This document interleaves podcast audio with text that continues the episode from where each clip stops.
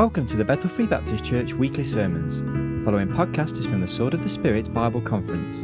This is the evening service of Saturday, the 23rd of February 2013, entitled When Love Turns to Hate, and the Bible readings are taken from 1 Samuel chapter 16, verse 21, 1 Samuel chapter 18, verses 8 to 10, and 2 Samuel chapter 13. Here's Pastor Lou Guadano. I want to say thank you. I know some of you are um, not going to be here tomorrow, and I want to just express my, you know, love towards you, and and just uh, I want to say thank you to to being uh, just the friends you have been to me, and and uh, I'm out of my element. I'm in a foreign land, and uh, you've made me feel at home, and uh, it's been great talking with many of you, and and you you know expressing your experiences and just bearing your heart really and uh, it's been a blessing. And uh, I want to encourage you, you know, to go on and and take your hill. You know what I'm saying? Take your Jerusalem. You know, you are the ones. You are the the next generation. This, there are you know younger people primarily in here, and um, you know we've got a job to do, and um, I want you to just be able to realize that uh, you can do the job, and uh, the Lord has called you to that. So one more time, we're going to look. Um, just at uh, some scripture, and then we're uh, going to give you one more message tonight. And if you've got a Bible, you can turn to 1 Samuel. I know we got some verses on the board. We're going to just look at, you know, this section of Scripture um, first, and then we'll get to these other ones. I'm going to deal with a few different people in here under this topic. The title is When Love Becomes Hate. And uh, we've talked about a lot of things this week. We've talked about choices, we talked about preparation and how choices deal in that. And we talked about counting the cost. Primarily, we talked about forgiveness. Uh, we spent some time talking about love, and we talked about what biblical love is. We talked about relationships and the differences and all of this, how to love somebody, all of this to impact the world. And so, one more time, I believe the Lord wants us to kind of evaluate our hearts and again see if there be any wicked way in us and see if there's something in there maybe that's that's hiding and festering that maybe we don't know about. And so tonight just, you know, prayerfully let us approach the message and say, Lord, what would you have in it for me tonight? And I guarantee the Lord has something for you tonight. So uh, here in 1 Samuel 16, we see uh, Saul and David. And um, 1 Samuel 16 and verse 21, is that what I told you? Did I, tell you something else? I hear pages rustling. My, my sister says, Why do you always give us the chapter and you never tell us the verse? And then we have to flip to it. I says, Well, I don't want you jumping ahead of me. You know, I, don't, I want you listening to what I'm saying. And we, we kind of joke about that. But look at this verse in 1621. And David came to Saul and stood before him, and he loved him greatly, the Bible says. Notice that. Don't forget that. Saul loves David greatly, the Bible says. And he became his armor bearer. Now look at chapter 18. We know who King Saul was, first king of Israel. Of course, David is a great man of God, living just the purity of his own heart. 1 Samuel 18, verse 8. The Bible says, And Saul was very wroth, and the saying displeased him. And he said, They have ascribed unto David ten thousands, and to me they have ascribed but thousands. And what could he have more than the kingdom? And Saul eyed David from that day and forward. And it came to pass on the morrow that the evil spirit from God came upon Saul, and he prophesied in the midst of the house. And David played with his hand as at other times, and there was a javelin in Saul's hand. Let me just stop there for a moment and just, most of you know what the story is here. You understand what's happening. Here we have uh, King David, who's going to be, he's going to be king. He's not king yet. But we've got this, this man, the Bible says, that is after God's own heart. He's a, he's a great man. And he's not perfect. You know, you know the bumps in his life, but he's a young man here. And if we look at him in reference to Saul, we see that he is supporting Saul. He is doing nothing but, you know, doing what he should. Saul sends him out to battle, he goes out to battle. Saul sends him over here, he goes over there. There's no greater supporter of Saul than David. He battles for Saul. He's got a different spirit. He's got that excellent spirit the Bible talks about, like it talks about with Joseph and Daniel. David is of that caliber, all right? He's a good man. And so Saul sees that. And Saul, you know, Saul had his good moments too. We know he has a bad ending. We talked about that with a couple folks today. But Saul had a bad ending, but Saul seen something in that young man. And Saul genuinely, don't miss this, Saul genuinely loved David. He loved him. The Bible says he loved him greatly. He took this guy, he promoted him, he put him next to him. The armor bearer, I mean, you don't put someone next to you that wasn't a trusted man. I mean, to have him be like his adjutant, to have him be his armor bearer was a big deal. Saul loved him. It, was like, you know, I trust this guy with my life. And he should have. David was a good man. But then something happened. Something happened that caused Saul to envy David. He looked out at, at uh, Saul looked out at David and he said, Look at, they're ascribing to him more people. They think he's a better warrior. They think he's a better person than I am. And all of a sudden we see this, this sin in Saul's life, this envy. You see him turning green with envy, and you see all of a sudden it, it change to the point where he's got a javelin in his hand and he wants to kill him. And you know the story. He doesn't do it on one occasion. He chases them all over, even in a foreign lands. What, how much do you have to hate somebody that you chase them into a foreign land to kill them? Think about that. And David let him go a few times. David had him where he could have got him. David didn't do that, but Saul hated him. I mean, hated him. And what I want you to see tonight is how quick it can turn from love to hate. Here's Saul loves him. One minute, it's you're right with me, with the kingdom. You're with my very own son. Jonathan is there. David is there. Jonathan says, You'll be next, you know, you're going to be king, and I'll be your next son to you. And there's that love there. Saul, of course, has a change of mind. He sees that, and it causes him, you know, to turn green with envy. And not only that, he wants to kill David. That's significant because sometimes I look at situations and I think, how could it go bad so quick? We're talking about marriages tonight, you know, this, you know, during this evening and all of that.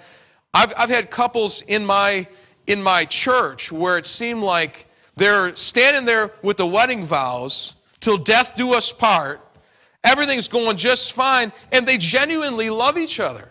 You know, we could question do they have selfish love? Do they have that? But I see people that I think really have good motives. They start out right.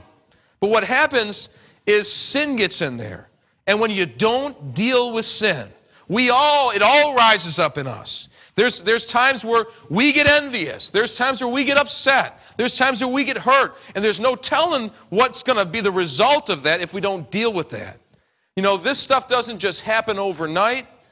Saul, you know, started to look at David, and I believe it was one thing after another thing after. Sure, we could trace it back to a pivotal time. But this is something that is growing and festering in Saul. Sin is like that. Sin's like a leprosy that grows and festers inside. And here Saul is ready to kill the very guy he loves. Look at uh, 2 Samuel chapter 13.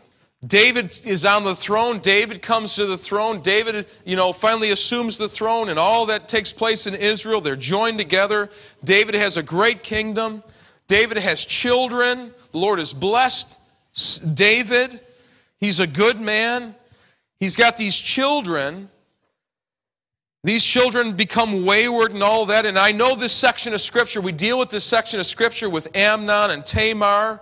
And um, certainly we look at Amnon and we say, what a selfish, you know, wicked son that he, he was. But understand in this culture, what he desired, it was not really so out of the question. We see that, and there's mention of his sister, half sister, and all that. But the culture, you know, she says, Speak to the king, and he would give me to you. It was something that, you know, would have been done.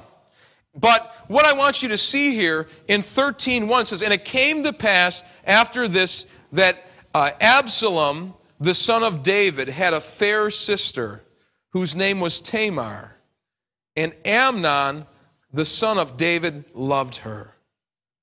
Now, you could say what you want. You could say he was lusting after. He had wrong motives and all of that. And you probably would be right on a lot of levels. But let me tell you, the Bible says he loved her. And I don't believe that that's a mistake. I believe he loved her. I believe that when she walked in the room, he lit up. There was something special about her. He noticed it. He thought, you know, this is this is someone that, you know, I really desire. And, you know, really, you know, he didn't go about things the right way. We know the wickedness that he was planning. You know, Amnon had a friend. All of that bad stuff happened. He plans and, and uh, you know, uh, defiles his sister, and all of that takes place. And, and God's not in a million miles of any of that. But all I'm saying is, is he loved this woman. And then in, in 13, 15, the Bible says, then Amnon hated her exceedingly, so that the hatred wherewith he hated her was greater than the love wherewith he had loved her. And Amnon said unto her, Arise, be gone. You know, you think about it, you know, he sinned against her, and yet he hates her. You see how twisted that is? And you say, I, I could never be like that. Watch it. Because you get sin in your heart. Amnon felt rejected. We talked about that a little bit, husband and wife. You watch what happens when you have two people that love each other, and you watch a woman reject a man and, you know, reject him. And sometimes they do it more than once in a lot of different ways. Okay, I know your mind's racing all different ways, but I'm telling you, you can be rejected in a lot of different ways. But you want to, you know, anger a man, that rejection, it's deep. We talked about that a little bit today. Rejection cuts deep. Amnon was cut deep. And instead of giving that to the Lord, instead of, instead of saying, you know, I need to give this to the Lord, I'm not right in this, he let that thing fester. And, and, and just in a moment, it seemed like, and it's astounding that in one moment he loves her, the next minute he hates her. You see that? You see how quick it can happen? Now, sometimes these things take time. I, I, use the word it festers, you know, like a wound. Sometimes that cut deep, you know, people react very quickly. There's many times, though, that it takes time. And a, and a wound is there. And what I see as a pastor is people don't deal with it. Sometimes it starts off small. Sometimes it's a little wound. Sometimes a second one will come by and it'll aggravate it more. And I've seen people, you know, where, where it just it, it, it, it, bothers them and, and they don't get rid of it and they don't give it to the lord and unforgiveness gets in there and, and all this other stuff. I'm going to tell you something tonight that i don't usually say because of the sensitivity of it is in our church. There's uh, there was a situation in our church a number of years ago where we had a, a young man in our church. He grew up he came in from the inner city and um, he came from a, a, rough background. He was the youngest of uh, five brothers, and he came to us. And as a young person, he grew up in the church. Lord started to use his life, and, and um, really, God was blessing him greatly. He, uh, he grew up and, and he married a girl in the church. The girl was uh, really one of my sister's best friends. Uh, you know, uh, the person that he married, her father and my father had a tree cutting business years ago. So this is a tight, you know, group, you know, seeing, you know, in the family. This is a good girl. They get together, they get married, they go off to Bible college. You go to Oklahoma. They served, you know, together, served, you know, he, he graduated valedictorian, you know, served there, started to teach there. A number of years later, he came back to our church and he, you know, through a course of events, ended up on our staff. But I watched something happen. I watched trouble in between them. And this couple that had loved each other, had children together, a number of children together, it seemed like love was turning to hate. And it didn't happen overnight. They started not getting right. You know, they, were, they, they didn't get right when trouble happened. When, when the altar call was given, they wouldn't come. When a preaching was preached, they wouldn't get right. And before you know it, I seen trouble in his life. It got so bad where you know, we had to take him off of staff and say, You can't be on staff. It was a number of months that he was there and their family was there. They're having more trouble and more trouble. And then they were out of church. And in a short matter of time, within probably a year, he was cheating on her. She was cheating on him. And I mean, you just seen all of this horrible mess. The kids were suffering. When, when he found out what was going on, he determined in his mind, of course, we didn't know it, and we didn't have a lot of contact with him at that point. But he determined in his mind that he was going to get her.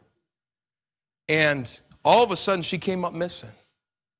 And, you know, we feared the worst, and the worst was true. She was dead. I'm not going to tell you how he killed her because it's, it's too brutal to say in this. In, but I'm talking about a, these are Christian people. And you think it could never happen. You think, you know, I could never hate someone that much. And I'm telling you, remember we talked about forgiveness? You don't forgive, God won't forgive you. If you don't deal with things, things go downhill fast. And I remember, you know, for two weeks we searched for I, we had, a, you know, I had, I'm a hunter and a woodsman. We had dogs. We had a, you know, do all we can. And in the end, he made a deal, and I, and I won't tell you all of that story, but all I'm saying is that here's two people that stood together. Here's two people that had a family together. Ends in tragedy. And, and, and what I'm saying is that here, you know, Amnon sins against her. It's his sin, it's not her fault, but he hates her. Absalom kills him. All of these troubles are happening. One minute we've got Saul loving David, next minute, you know, David's being hunted like an animal to kill him. And you say, how does that relate to us? I don't see the connection to us. There's a great connection to us that we've got to guard our hearts because, you know, a wounded spirit, who can bear? And we've got to make sure that when we're loved, we talked about that this week, when we're loving, it's, it's perfect love casteth out fear, that, that our love is, is pure and our intentions are pure because, you know, when we get hurt, when we get wounded, we're going to have to be able to give that to the Lord and say, Lord, help me. I'm, I'm struggling with this. When we get hurt, it hurts. It's real. It's not just, you know, made up. You know, to say, oh, just, you just don't hurt no more, that doesn't work. But we can give it to the Lord. He is someone that does understand. And for us to sit there and, and not deal with it, for us to sit there and not to forgive, for us to sit there and, and harbor that envy or harbor that hate that's in there is going to end in tragedy. I'm trying to stop a train wreck before it happens. I don't, I don't know you, I don't know what's going on in your lives. God knows. He knows why I'm preaching this tonight. There may be someone in here that's hurt so deeply that who knows what will happen in your life. And you say it could never happen in our circles. God forbid that it does. But I'm just saying it's tragic when love turns to hate. Let's look at another section of scripture in 2 Samuel, chapter 17. 1721.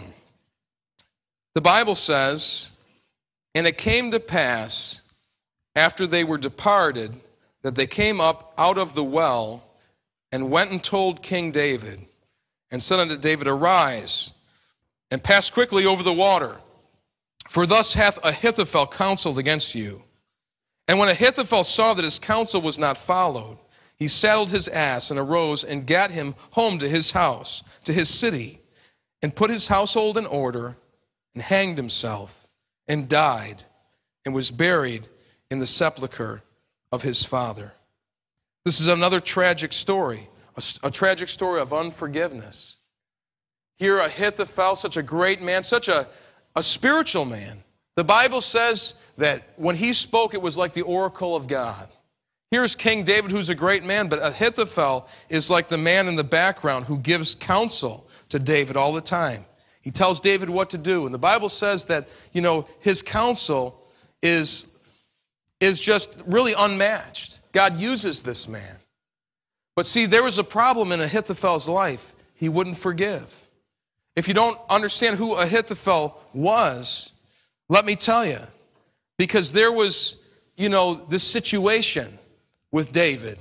There was a situation that Nathan the prophet had to come to David and say, Thou art the man. You remember that? He committed adultery with Bathsheba, had Uriah the Hittite killed. David did, this man of God. And Nathan the prophet has to come and say, Thou art the man. And this is after a long time. The child dies. You know, uh, uh, all these things happen to David. Years and years and years pass by. The boys grow up. All of these things happen.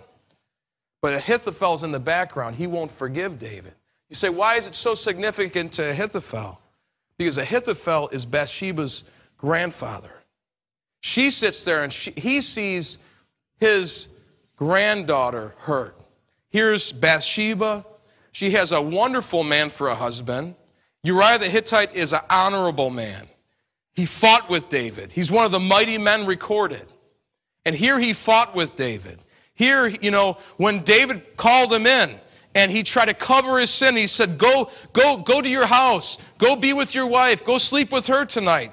He says, How could I do this? He stays and sleeps in the gate of the king, and he says, How can I go home and live in luxury when, when, my, when all of the warriors are out on the field? I will not do this thing. I will stay here. This is an honorable man. And David has him executed. He sends him out, he signs a letter, and, and Uriah takes it by his own hand. He's such a trusted guy that David puts the letter in his hand, folds it up, probably puts the king's seal on it. And of course, Uriah wouldn't even think of opening it. David knew that. He gives it to Uriah. Uriah goes to Joab, who is the captain of the guard, captain of the host, and he gives him the letter, and it says, Put him in the hottest part of the battle and then retreat. Basically, signing his death sentence. And then he does that, and then Joab sends a messenger back saying, You know, let not the king be sad that these men died today. Tell him that, jo- that, that Uriah the Hittite is dead. So he understands what's going on. But all of this, Ahithophel sees. Ahithophel was in that inner circle. He's seen what happened. He knew who the, the, the child was. Maybe he didn't know right away, but he found out.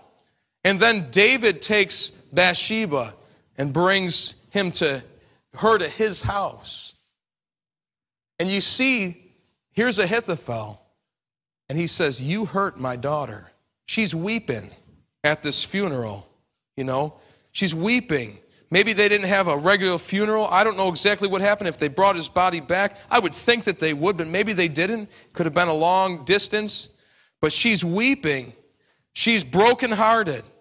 Then judgment is pronounced on the child. Bathsheba has to do what? Attend another funeral. If you've never attended a funeral for a you know small child, small baby, let me tell you it's a sad thing. And here's this mother weeping, crying. There's grandfather again, Ahithophel, there in the background, seeing all of this. And his love for David, his you know faithfulness towards David, his love for David turns to hate. And this whole time he says, I'm going to get him. I'm going to get him. He sits in the background. He sits in the background. He does his job. He counsels David. He sits in the wings. David has him there. And then when this opportunity comes and Absalom, his own son, rises up, Ahithophel says, I'm going to join him. This is my chance. I've been waiting all this time. And I'm going to get this guy for what he did to my, my granddaughter. I said it before. Sometimes the wounds when we see what someone does to someone else, to our child, to our family, to our father, I know what it's like to have someone wound my father and see how good he's been to them and see him stab him in the back. And I'm telling you, if you, if you live long enough, you will see it. And the thing is, is I could sit there and say, I'm going to get that guy. Or I could say, I'm going to give it to the Lord. Ahithophel says, I'm going to, I'm going to take care of it myself. And he thinks he's doing the right thing. He thinks that he's, you know, going to make everything right and justice is going to finally be pronounced. But there's one problem. They don't heed his counsel. It doesn't go the way he plans. God is in control. And when he sees it doesn't work out, he goes and takes his own life. It's too much for him. He's selfish. He's unforgiving. And guess who has to come and attend another funeral? Bathsheba's there again. For grandfather, this great man that's so well respected, has hung himself. You see, when we, when we have hate, when we have unforgiveness, we think we're going to hurt the person that we want to get even with. But always it seems to impact other people. You know, uh, Joseph's brothers, Joseph's brothers, you know, they hate him and they say, We're going to get Joseph. We're going to, we're to do this to him. We're going to do that to him. And they end up hurting their father, the one that, that, that they love. And as crazy as, you know, Jacob's sons were, they, had, they respected their dad. They loved their dad. And in the end of the story, when Joseph is talking to Judah and he says, he says, you know, leave Benjamin with me, Judah breaks down. He says, I can't handle it anymore. I will, I will put it on me. How could I go home to him, to, to dad again and see his broken heart? I can't, I will not stand it. All of those years they watched that old man broken down. They thought, they thought that he would just forget about it. Joseph would be dead, it would be done. But the thing is, is it didn't end that way. Year after year went by, and, and there's Jacob brokenhearted, and it tore those boys up. And the whole time they have to deal with this, all because of hate, all because of unforgiveness, all because of doing things not the way God has it intended. And I'm telling you, when love turns to hate, it's a, it's a bad thing. Look in 2 Samuel 14. Another story here. 2 Samuel 14, verse 22. Let me show you here another way this can happen. This story, the Bible says the Old Testament was given for our ensamples. We go there, we look because we could say it could be, this could be us. 1422, and Joab fell to the ground on his face and bowed himself and thanked the king. That's talking about David. Here's Joab. Joab is related to David, okay? He bows before the king. Joab is also the captain of the host. Today thy servant knoweth that I have found grace in thy sight, my lord, O king, and that the king hath fulfilled the request of his servant. So Joab arose and went to Geshur and brought Absalom. Absalom is David's son. He brought Absalom to Jerusalem. Now we'll go to 18, verse 10. 2 Samuel 18:10. Absalom rebels. He goes against his own father. He leads a rebellion. A, a, a civil war breaks out. Absalom gets hung up in the tree during the battle. And a certain man in verse 10, 18:10, and a certain man saw it and told Joab and said, Behold, I saw Absalom hanged in an oak. And Joab said unto the man that told him, and behold, thou sawest him, and why didst thou not smite, smite him there to the ground? And I would have given thee ten shekels of silver and a girdle. And the man said unto Joab, Though I should receive a thousand shekels of silver in my hand, yet would I not put forth mine hand against the king's son.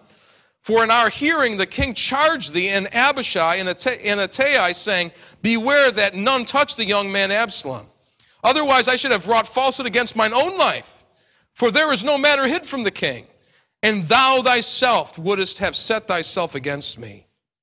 Then said Joab, I may not tarry with thee.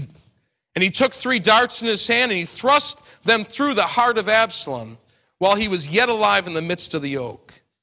And ten young men that bare Joab's armor compassed about and smote Absalom and slew him. Here is a family matter. Here is Joab here is, you know, a relation. These people are close. They're, they're kind of cousins. And Joab, when Absalom had slew his brother Amnon because of what he did to Tamar, David kind of expelled him. Joab wants to see him reunited. He sees something in Absalom. He sees a leader. He sees this is a good man. This is and this is family. And he wants to see this restored. And Joab did that at times. He would come to David and he would say, King, do this, and King, do that. And, and he really did care for David. Joab cared for David. The problem with Joab is that he just did what he wanted to do when he didn't agree with David. He always did what he thought was best instead of listening to the king. But he genuinely loved, he cared for Absalom. He goes and pleads to the king. He gets down and says, you know, he goes through all this rigmarole, has a woman come in, say all this stuff, and David says, I know who put you up to this. Joab put you up to this. And she says, Oh, yes, king, you, you, you, you're right, you know. And then Joab comes in there. We read that scripture where he said, Now I know that you've found grace in, in, in, in thy sight, O king, because you're going to let Absalom come in. So Joab takes up Absalom's part. Do you see that? He kind of represented Absalom. He, he put his name out for him. You know, he, he said, you know, I, I, I think this is going to be a good move. He brings him in. Then we know what happens. Absalom, he's kissing hands, you know, he's hugging babies. He's saying, Oh, you know, that I were the king. Oh, you know, the king is old and no one's hearing your problems, but I'll hear your problems. You know what I'm saying? He's, he's pulling people in. He, he's, he's starting to do this snaky thing. Now, Joab's got his problems, but one thing Joab is, is he's, you know, in step with the king, at least at this point. He's in his position, and he doesn't want nothing to happen to that kingdom that he has fought for all these years. And here's this snake, you know, kid who's not a kid anymore. He comes in there and he re- leads this rebellion against David. And all of a sudden, you see Joab turn, where at once he loved that boy, and now he looks at him and he hates him. The Bible says that he threw darts through his heart. Think of the picture. Here's Absalom hanging by his hair. This guy is a seasoned warrior. He could have threw a spear through him. He could have cut his hair down. He could have cut him down right there. The Bible says he made like sport of it. He threw these darts through him. They cut him down. Then it says that his men compassed around Absalom and they brutalized that boy. The Jews made a big deal, you know, to preserve the body. And I'm telling you, he, he had, and he looked on when that happened. How can you get to where you're pleading for this and, and, this is family, I love you, and then the next minute, it seems like, you're standing there saying, Get him, do it again, kick him again, make him suffer. And he hates them, and it's, it's vehement in him. Love turned to hate.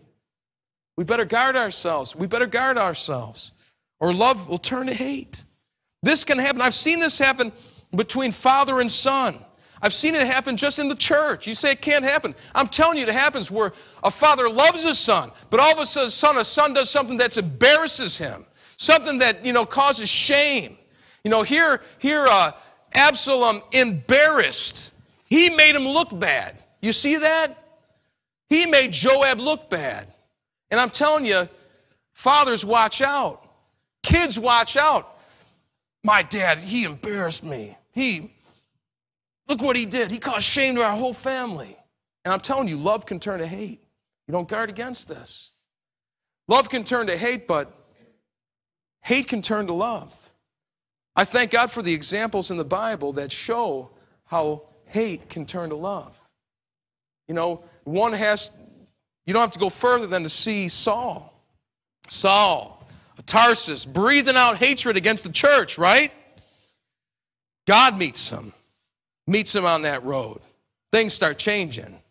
And all of a sudden, this guy who hates the church, he's dragging them out. He's doing all these things. He's wreaking havoc, the Bible says, of the church.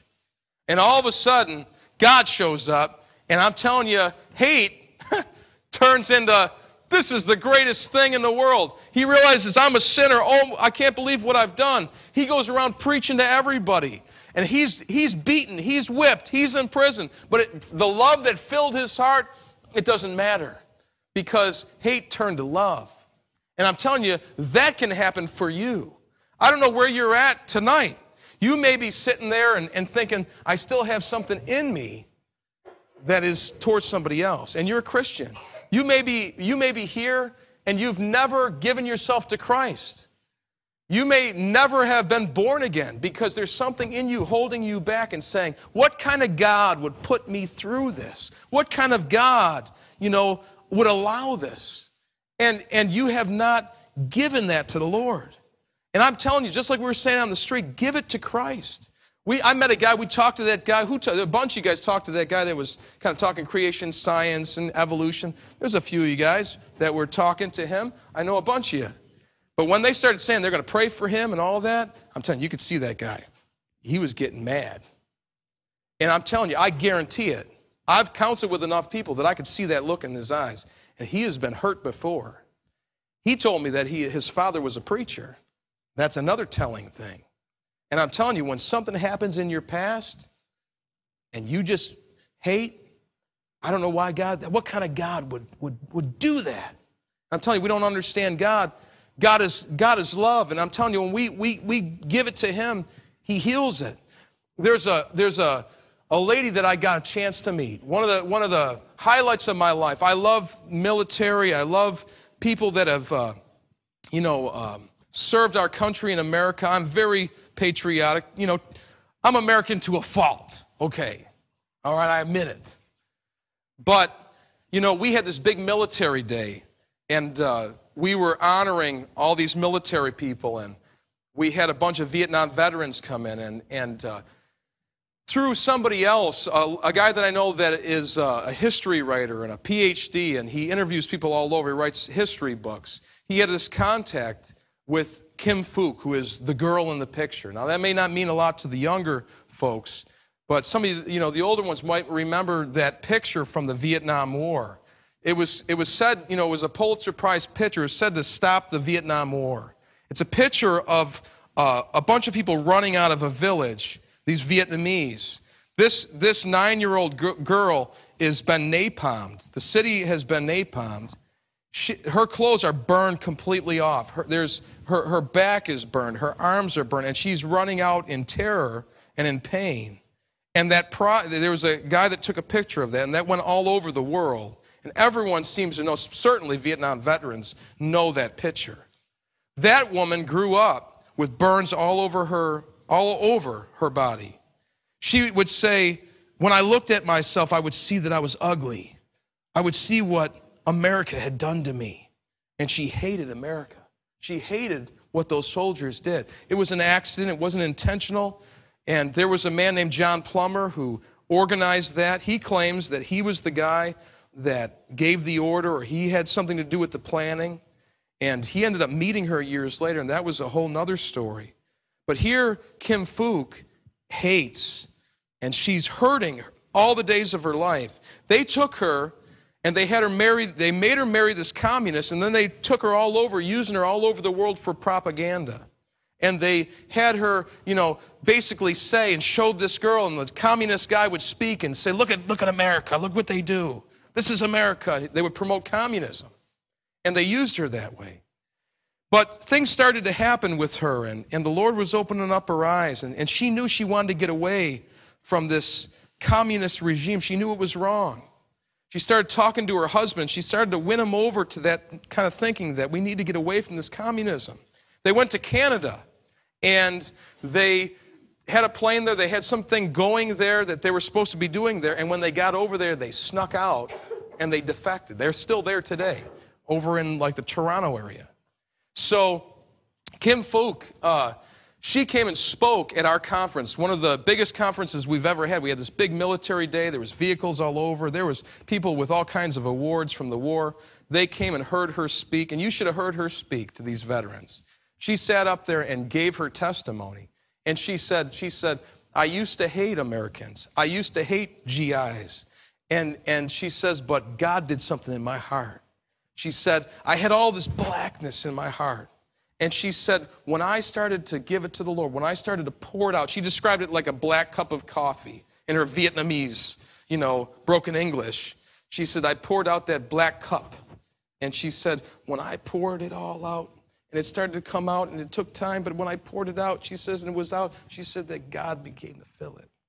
And she said that God came into my heart and she said, You know, I know where I'm going when I die. And she gives a wonderful testimony.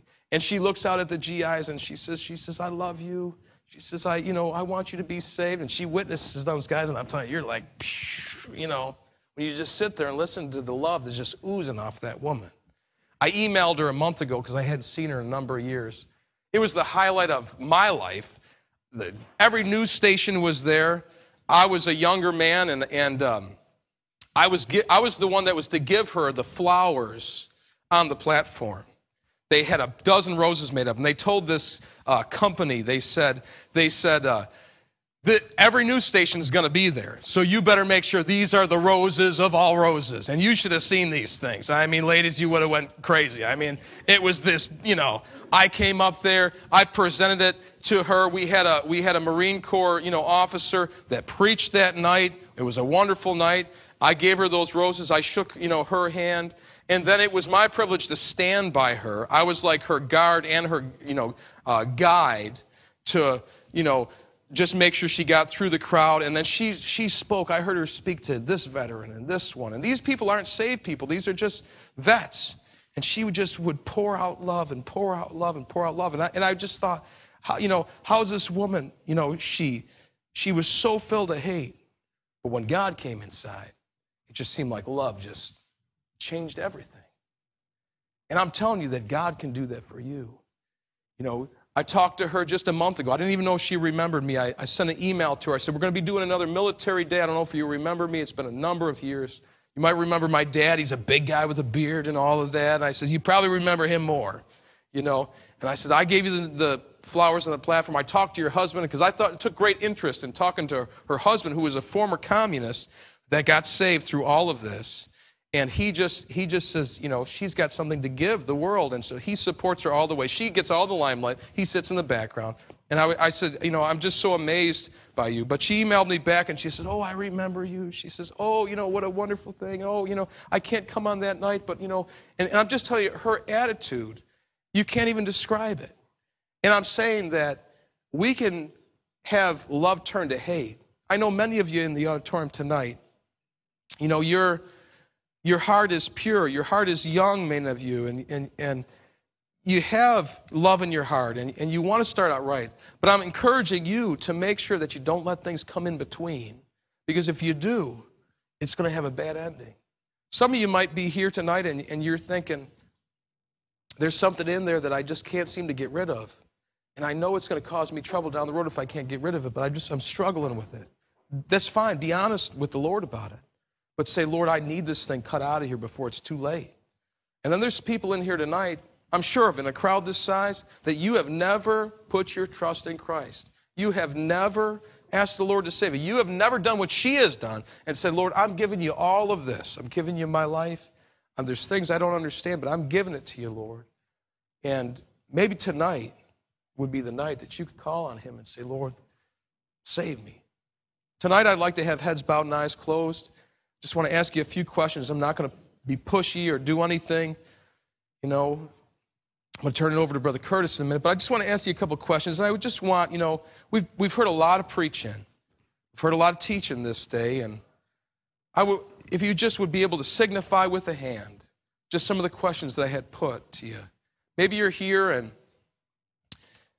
you're in that situation where there's something in your heart, you, are struggling with it, you feel like you can't get rid of it but you want to get rid of it. Would you be honest and slip your hand up and say, That's me tonight, Brother Lou? Appreciate that honesty. Just slip it up, put it back down. Any others? Just slip it up, put it back down. Appreciate that honesty.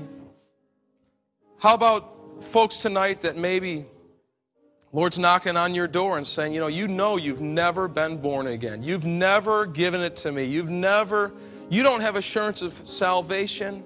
You know you don't have that love in your heart. You know that there's not been a transform in your life. But you want to be saved. Would you slip your hand up? Put it up so I can see it. No one's looking around. I'm not going to come to you. I'm not going to embarrass you. I think we trust you enough, enough by now. You know me enough by now. Just slip it up, put it down. I will pray for you. I don't see any hands. Appreciate that honesty. See that hand? Is there another? I don't know the Lord, but I want to know the Lord. I'm going to turn it over to Brother Curtis here in just a minute. I'm going to have a word of prayer. Turn it over to Brother Curtis. He's the pastor here, and we'll do whatever he thinks is best.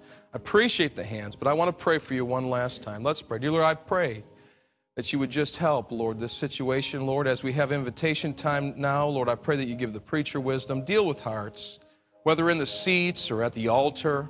Lord, I pray that we would just be able to have an old fashioned moving of the Holy Spirit tonight. Folks won't resist you, Lord. I appreciate the young people, Lord, the young couples that have just been wide open hearing these messages. And Lord, tonight, I pray that you deal with this situation. Lord, for this one that's raised their hand, wants to be saved, Lord, I pray that you'd work in her life. Lord, I pray that you would just do what I cannot do. Lord, may she give over to you. Lord, if she's holding on to something, Lord, I pray that you would just grant the power to just let it go. Help her to come to you by faith like a little child. And for those, Lord, that are struggling with this thing, Lord, show them what they got to give up. And Lord, I pray that be able to leave it at the altar. Bless now the invitation in Jesus' name. Amen.